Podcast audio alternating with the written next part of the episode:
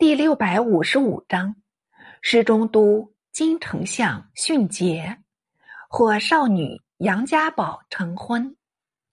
据说铁木真率兵南下，特令部将哲别为先锋，境抵乌沙堡。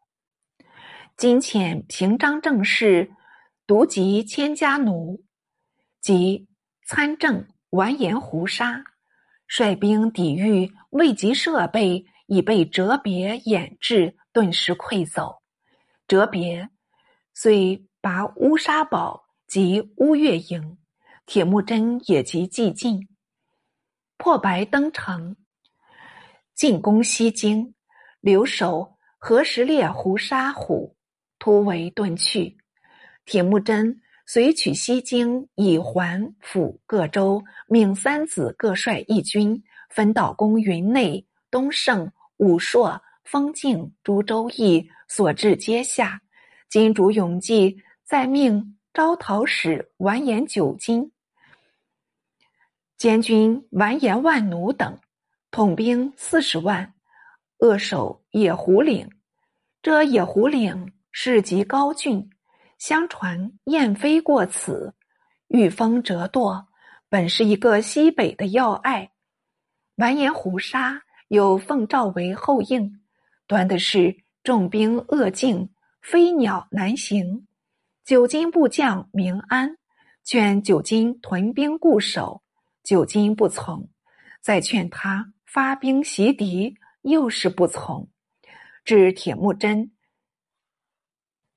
进兵欢儿嘴，与野狐岭只隔西冈。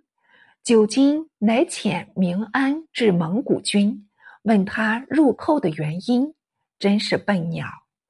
明安恨久金不从良言，竟降了铁木真，说明金军虚实。这也是个虎昌。铁木真随成夜进击，久金毫不及防，顿时蒙古兵突入，一番蹂躏，大半伤亡。久金、万奴等落荒而逃。蒙古兵乘胜追击，又杀伤了无数。完颜胡沙正来接应，闻败即走，至会合堡。为蒙古兵所追击，大杀一阵，全军覆没。胡沙仅以身免，逃入宣德州。铁木真攻克晋安县，分兵布居庸关。守将完颜福寿弃关遁去，蒙古兵驰入关中，境地金都城下。金主永济惶急失措。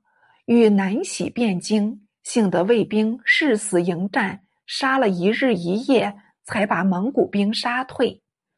铁木真闻京都不下，留兵守居庸关，自率三子回国，再图后举。京都解严，征上京留守，图丹义为右丞相。何时列胡沙虎为右副元帅。胡沙虎自西京遁还，至魏州，善取官库、金银衣物。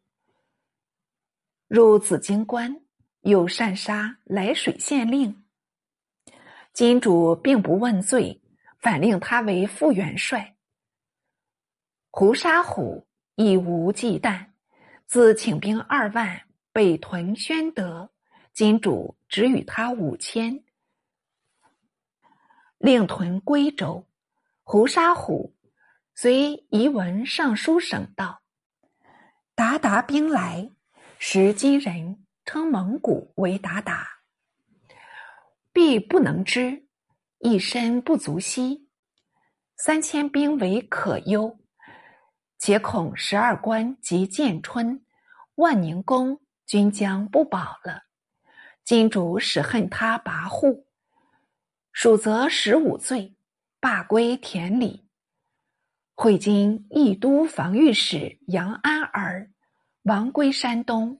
巨党横行，四出劫杀，千户耶律刘哥哥，本系辽人，降金得官，只是也归附蒙古，取金辽东州郡，自立为辽王。金将完颜胡沙王讨刘哥，大为所败。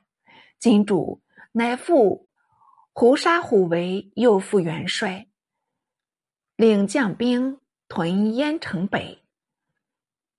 涂丹义切谏不听，胡沙虎终日持猎，不顾军事。金主以蒙古兵上留居庸关，斥胡沙虎整兵往击。敕令中有节则语，胡沙虎不但不圈，反暗生愤恨，竟与私党完颜丑奴蒲查六金、乌古论夺次三人私下定义造起反来。他不说自己造反，反说人家造反。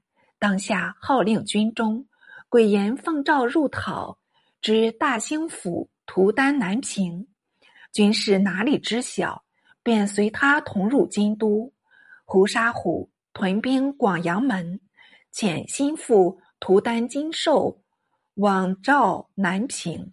南平忙无头绪，奉诏而至。胡沙虎乘马以待，见南平到来，大喝道：“你敢谋反吗！”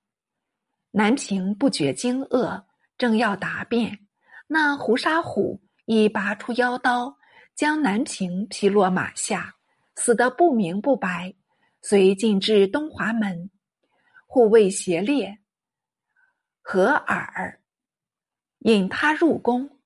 胡沙虎虽自称监国都元帅，陈兵自卫，便邀亲党置酒高宴，穷言醉月，生计又伤。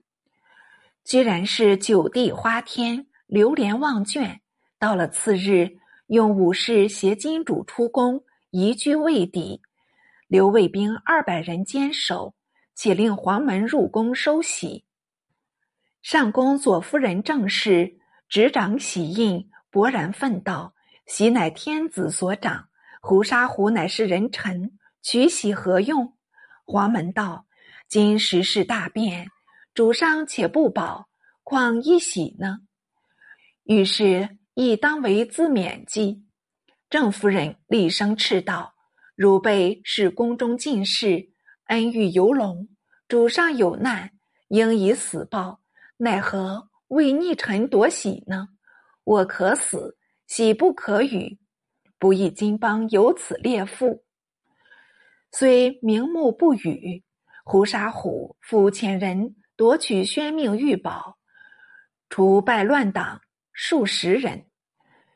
丞相涂丹义正坠马伤足，告假在家。胡沙虎意欲见魏，因亦为民望所关，特自行往访。亦从容答道：“义王寻系张宗兄，众望贤归。元帅成决策盈利，乃是万世功勋呢。”胡沙虎默然，乃令宦官李思忠就魏王邸中镇杀金主永济，另遣涂丹明等至张德迎生王寻。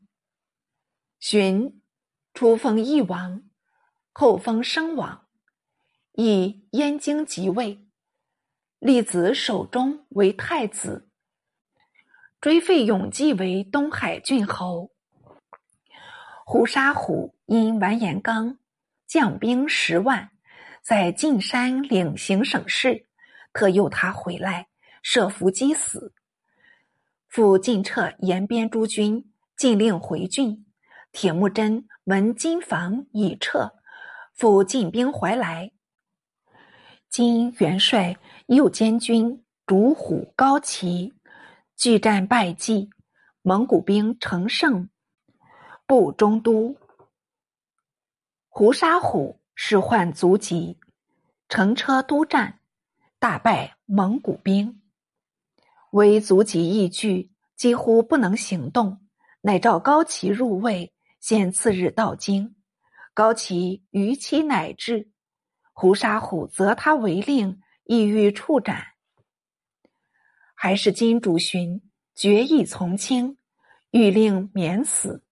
胡沙虎乃一高骑兵，令他出战，且面斥道：“胜乃赎罪，不胜立斩。”高齐驱军迎敌，自西至晓，北风大作。吹石扬沙，不能举目。金兵正处下风，是为敌人所乘。眼见得支撑不住，只好败回。高齐与军士道：“我等虽得脱归，仍然难免一死，不如往诛逆贼胡沙虎，再做计较。”军士齐声得令，一哄至胡沙虎地。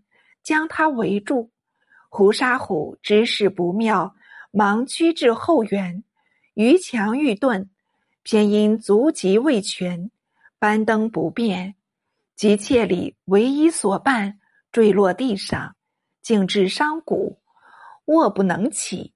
高齐率兵突入，见了胡沙虎，哪里还肯容情？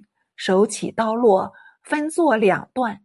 逆贼终没有好结果，随即取首义阙，自请作罪。金主寻返家未府，下诏报胡沙虎罪恶，追夺官爵，且命高齐为左副元帅，一行将士论功行赏。